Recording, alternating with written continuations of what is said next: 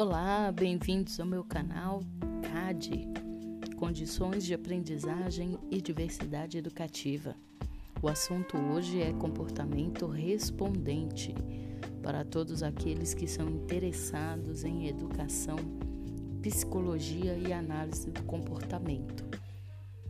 Essa leitura hoje é proposta para aqueles que estão estudando, já estudaram e precisam de assuntos em forma de podcast uh, em referência a assuntos teóricos e é, metodológicos para esses tipos de assunto: educação, psicologia e análise do comportamento. Hoje vou citar como forma de, de ter uma, um material a mais para estudantes universitários, pós-graduandos nessas áreas do conhecimento e aqui estou me baseando em um artigo científico dos pesquisadores Jean-Louis Leonardi e Yara Nico.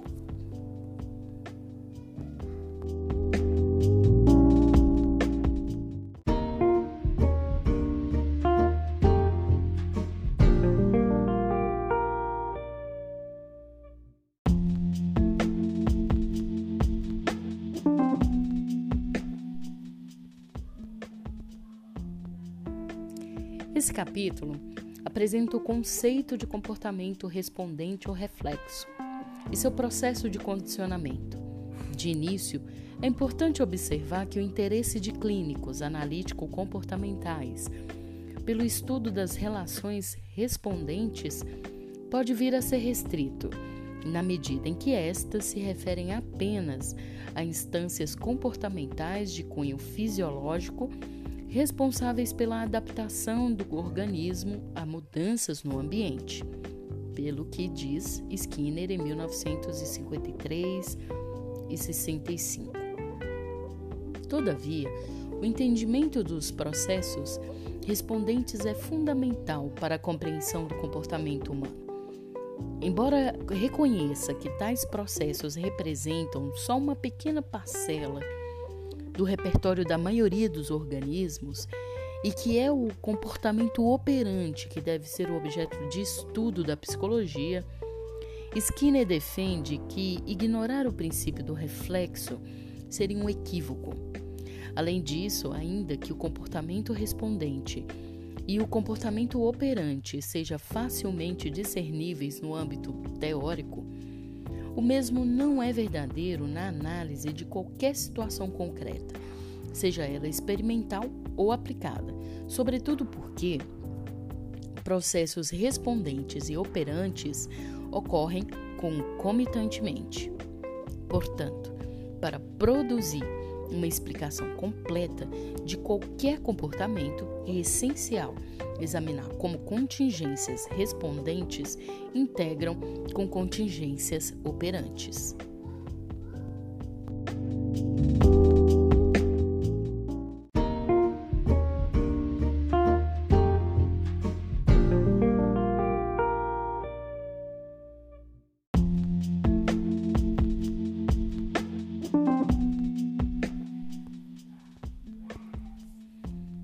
Conhecimento sobre o respondente é imprescindível para a compreensão tanto da origem quanto do tratamento de diversos fenômenos clínicos.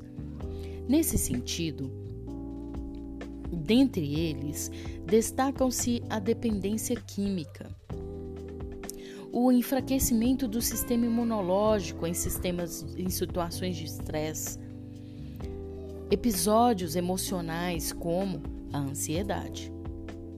Comportamento respondente é uma relação fidedigna na qual um determinado estímulo produz uma resposta específica em um organismo fisicamente sadio. O respondente não se define pelo estímulo nem pela resposta, mas sim pela relação entre ambos. Essa relação é, é representada pelo paradigma SR, em que S denominam o estímulo e R, a resposta.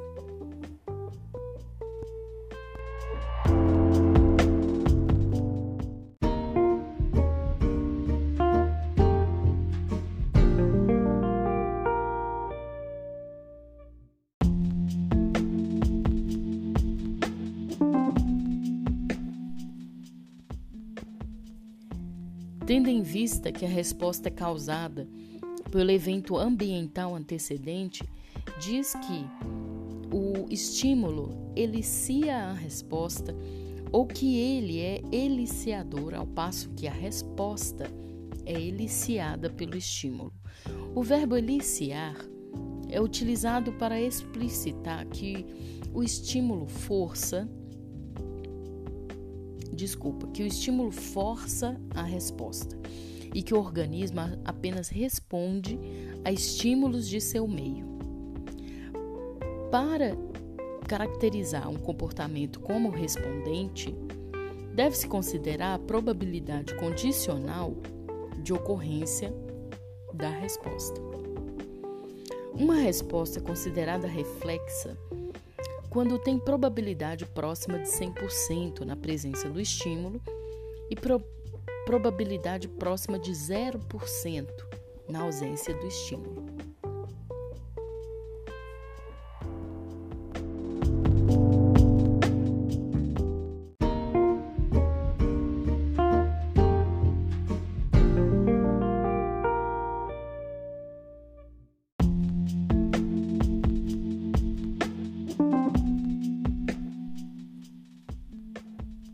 As relações respondentes possuem determinadas características a saber: limiar, magnitude, duração e latência. Limiar refere-se à intensidade mínima do estímulo necessária para que a resposta seja eliciada, e magnitude, a amplitude da resposta. No reflexo patelar, por exemplo, a força com que a martelada é aplicada é a intensidade do estímulo, enquanto o tamanho da dispensão da perna é a magnitude da resposta. Se a martelada não for aplicada com uma força que atinja o limiar, a resposta de distensão não ocorrerá. Em qualquer comportamento respondente, Quanto maior for a intensidade do estímulo, maior será a magnitude da resposta. Duração refere-se ao tempo que a resposta eliciada perdura, e a latência ao intervalo de tempo entre a apresentação do estímulo e a ocorrência da resposta. Quanto maior for a intensidade do estímulo, maior será a duração da resposta e menor será a latência, e vice-versa. No exemplo do reflexo patelar, citado anteriormente, a duração da resposta é o tempo que a dispensão da perna perdura, enquanto a latência é o tempo decorrido entre a martelada e o movimento da perna.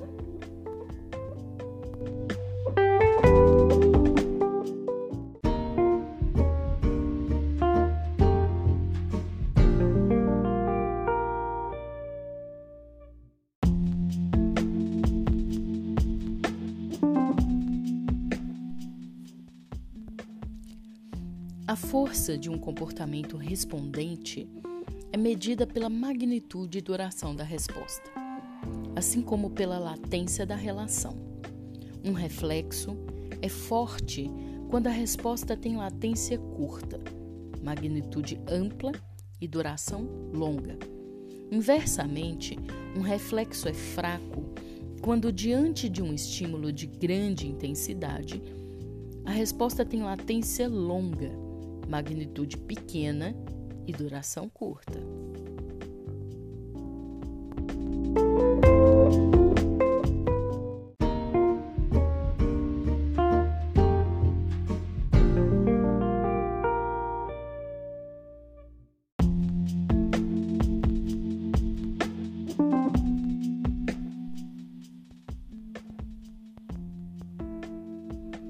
Os comportamentos respondente que constituem o repertório do organismo a respeito da sua experiência pessoal, são designados de incondicionais, devido à sua origem na história filogenética. Pierce e Eppelin, em 2004, explicam que todos os organismos nascem com um conjunto inato de reflexos, que muitos deles são particulares a cada espécie. Por convenção, o estímulo incondicional é designado por US, do inglês Unconditional Stimulus, e a resposta incondicional por UR, do inglês Unconditional Response. Alguns exemplos de respondentes incondicionais são resposta de salivar eliciada pelo estímulo alimento na boca, resposta de piscar eliciada pelo estímulo cisco no olho, resposta de suar eliciada pelo estímulo calor, resposta de lacrimejar eliciada pelo estímulo cebola sob os olhos, etc.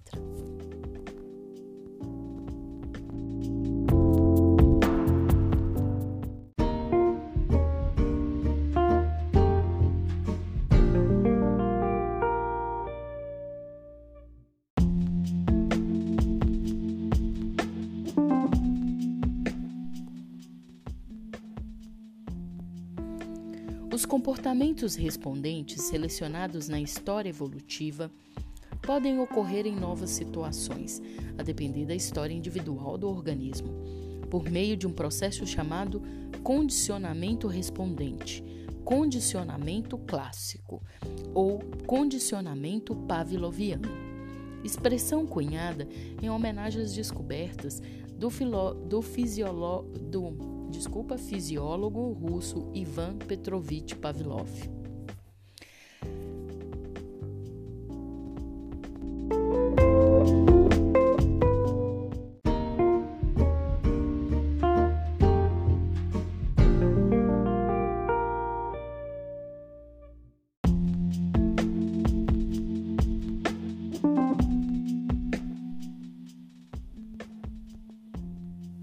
Pavlov descobriu que a presença de alimento na boca de um cachorro faminto eliciava salivação.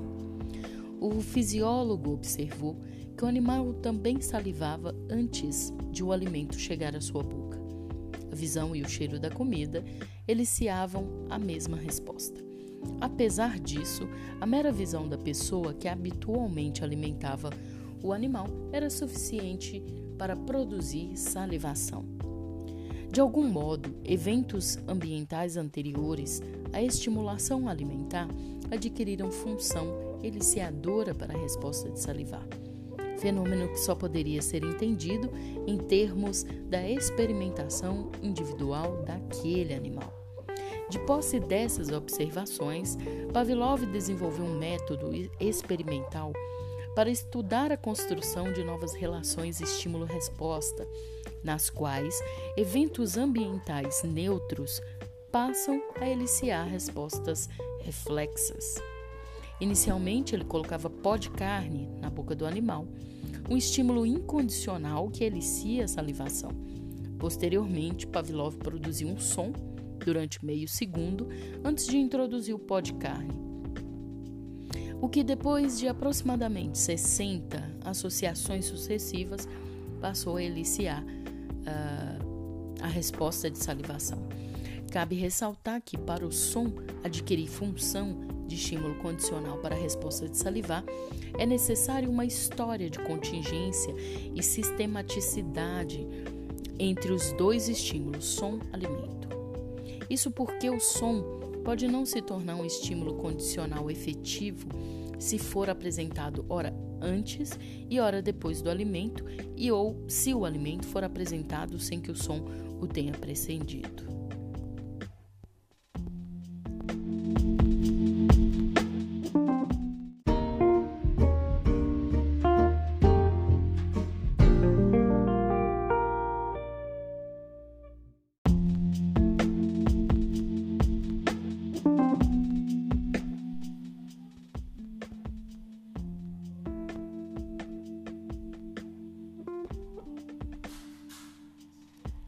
Processo comportamental no qual pareamentos contingentes e sistemáticos entre um evento neutro e um evento incondicional tornam esse evento um estímulo eliciador é denominado condicionamento respondente.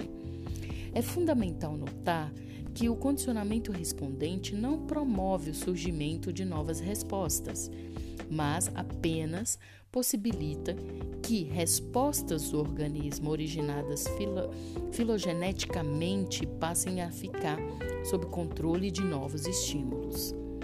Nesse paradigma, o termo condicionamento expressa que a nova relação estímulo-resposta é condicional a, depende de, uma relação entre dois estímulos.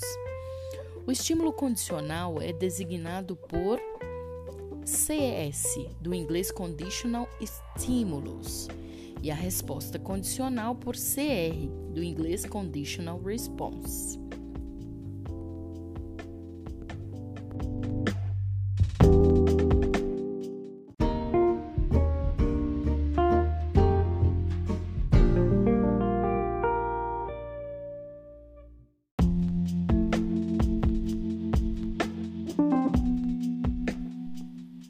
Cabe aqui uma breve digressão.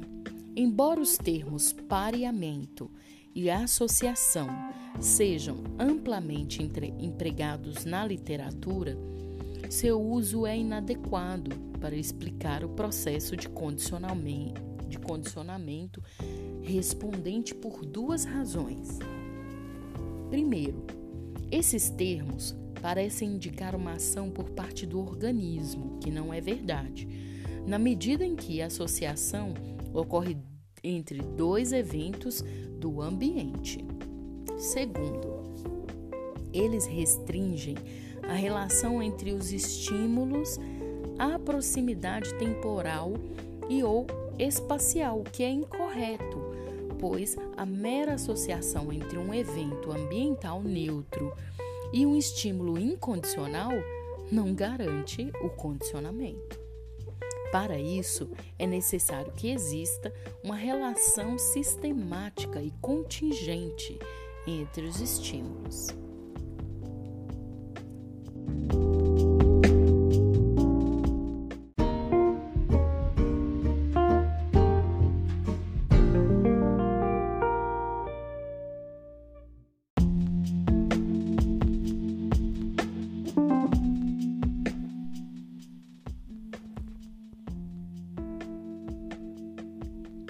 Condicionamento respondente pode ser enfraquecido ou completamente desconstruído. Para isso, o estímulo condicional deve ser apresentado diversas vezes, sem que o estímulo incondicional seja apresentado em seguida. Processo designado como extinção respondente. No exemplo anterior, se o, se o alimento deixar de ser apresentado logo depois do som, este perderá a função de estímulo condicional para a resposta de salivar. O processo de extinção respondente está na base de uma, de, uma série de técnicas utilizadas na, na prática clínica, como a dessensibilização sistemática.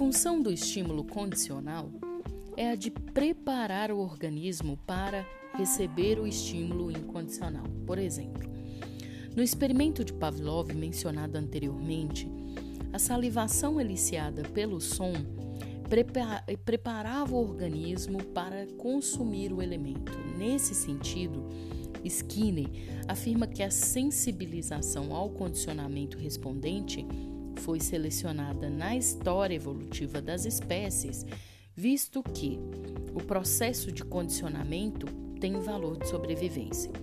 Uma vez que o ambiente pode mudar de uma geração para outra, respostas reflexas apropriadas não podem se desenvolver sempre como mecanismos herdados.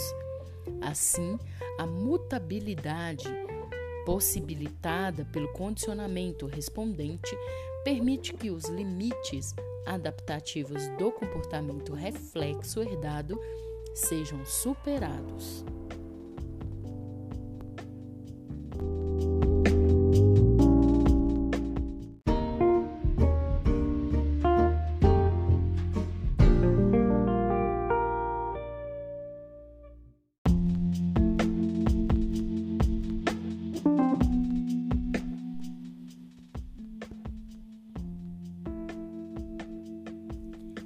Importante observar que as respostas condicional e incondicional podem ser, em alguns casos, distintas. No experimento de Pavlov, embora ambas as respostas sejam de salivação, há algumas diferenças entre elas, como a composição química e a quantidade de gotas da saliva. Muitos processos comportamentais com relevância clínica envolvem fenômenos nos quais as respostas condicionais e incondicionais são diferentes. Um exemplo é o desenvolvimento de tolerância e dependência no uso de drogas como cocaína e heroína. Na perspectiva do comportamento respondente, tais drogas exercem a função de estímulo incondicional na eliciação de respostas incondicionais, os efeitos no organismo. Entre eles, encontram-se respostas compensatórias, pois, diante do distúrbio fisiológico uh, produzido pela droga, o organismo reage com processos regulatórios opostos aos iniciais, cuja finalidade é restabelecer o equilíbrio fisiológico anterior. As condições do ambiente ao, pro, ao precederem sistematicamente a presença da substância no organismo, exercem uh, função de estímulo condicional e passam a eliciar os processos regulatórios eliciados pela droga. Dessa forma, quantidades cada vez maiores são necessárias para que os efeitos iniciais sejam produzidos no organismo, levando ao fenômeno conhecido como tolerância.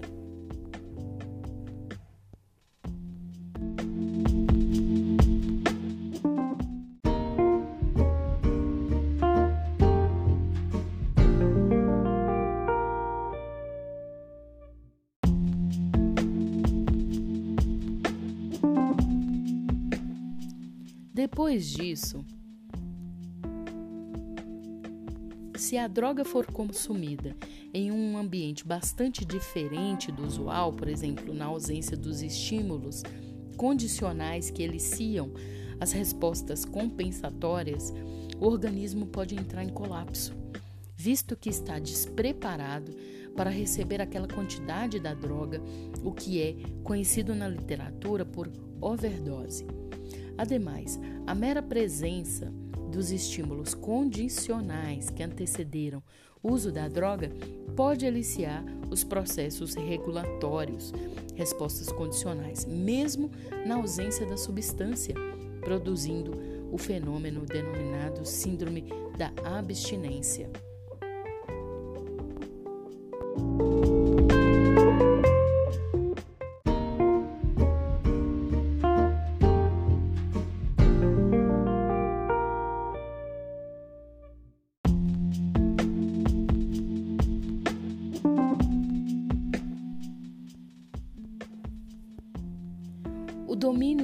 Conceitos relativos ao comportamento e condicionamento respondentes, bem como sua articulação com conceitos da área operante, é fundamental para garantir rigor à análise de fenômenos complexos.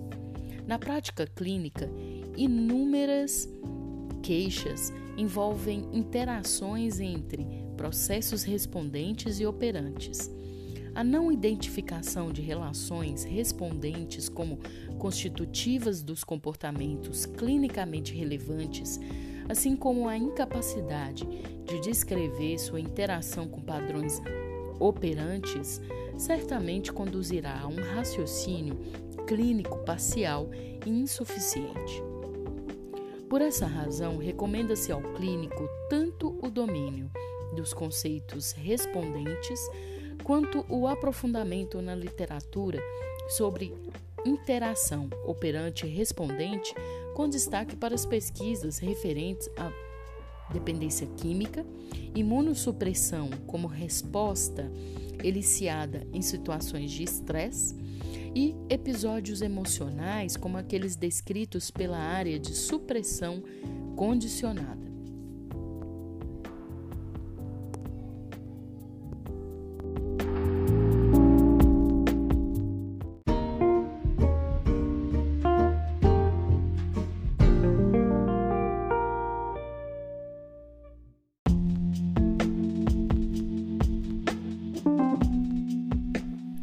Agradeço desde já a quem ficou até aqui me ouvindo.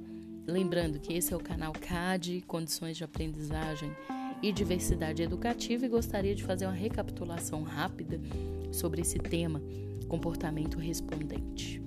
Bom, os principais temas que abordamos aqui hoje foi o conhecimento sobre o respondente é imprescindível para a compreensão tanto da origem quanto do tratamento de diversos fenômenos clínicos. Comportamento respondente é um tipo de relação organismo-ambiente. Nesta, um determinado estímulo produz ou inicia uma resposta específica. O paradigma dessa relação é SR. Na relação respondente, disse que o estímulo elicia a resposta. Isso porque nessa relação a resposta tem probabilidade de ocorrer próxima de 100% quando da apresentação do estímulo. Ao se analisar relações respondentes, deve-se atentar para algumas de suas características, tais como limiar, magnetismo magnitude da resposta, estímulo do, e intensidade do estímulo, duração da resposta e latência entre a apresentação do estímulo e a ocorrência da resposta. As relações respondentes podem ser divididas em duas categorias: incondicionadas e condicionadas. As incondicionadas referem-se àquelas que não dependeram da experiência pessoal do sujeito. Trata-se daquelas relacionadas à origem filogenética. As condicionadas são aquelas que se estabeleceram a partir da experiência daquele sujeito, constituindo-se, portanto, em sua história ontogenética. O processo pelo qual uma relação respondente condicionada se estabelece é chamada condicionamento respondente clássico ou pavloviano.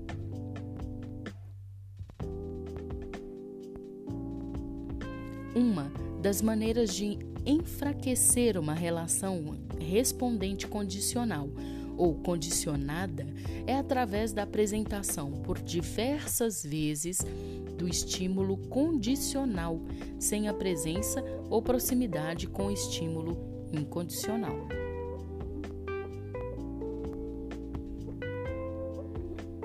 E por fim, na clínica, a compreensão das relações respondentes é fundamental para o clínico analítico comportamental. Esse tipo de relação organismo-ambiente está contida em diversos comportamentos, inclusive naqueles tidos como alvos de intervenção, como ansiedade generalizada, pânico, enfraquecimento do sistema imunológico em situações de estresse, dependências químicas, entre muitos outros fenômenos.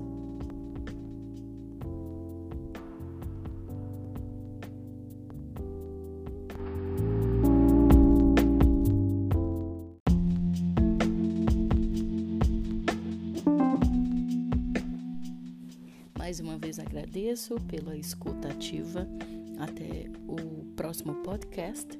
E lembrando que este é um canal de estudos, condições de aprendizagem e diversidade educativa. É um podcast direcionado para a área de educação, psicologia e análise comportamental, principalmente para os estudantes, universitários, pós-graduandos e buscadores de teoria. Até mais.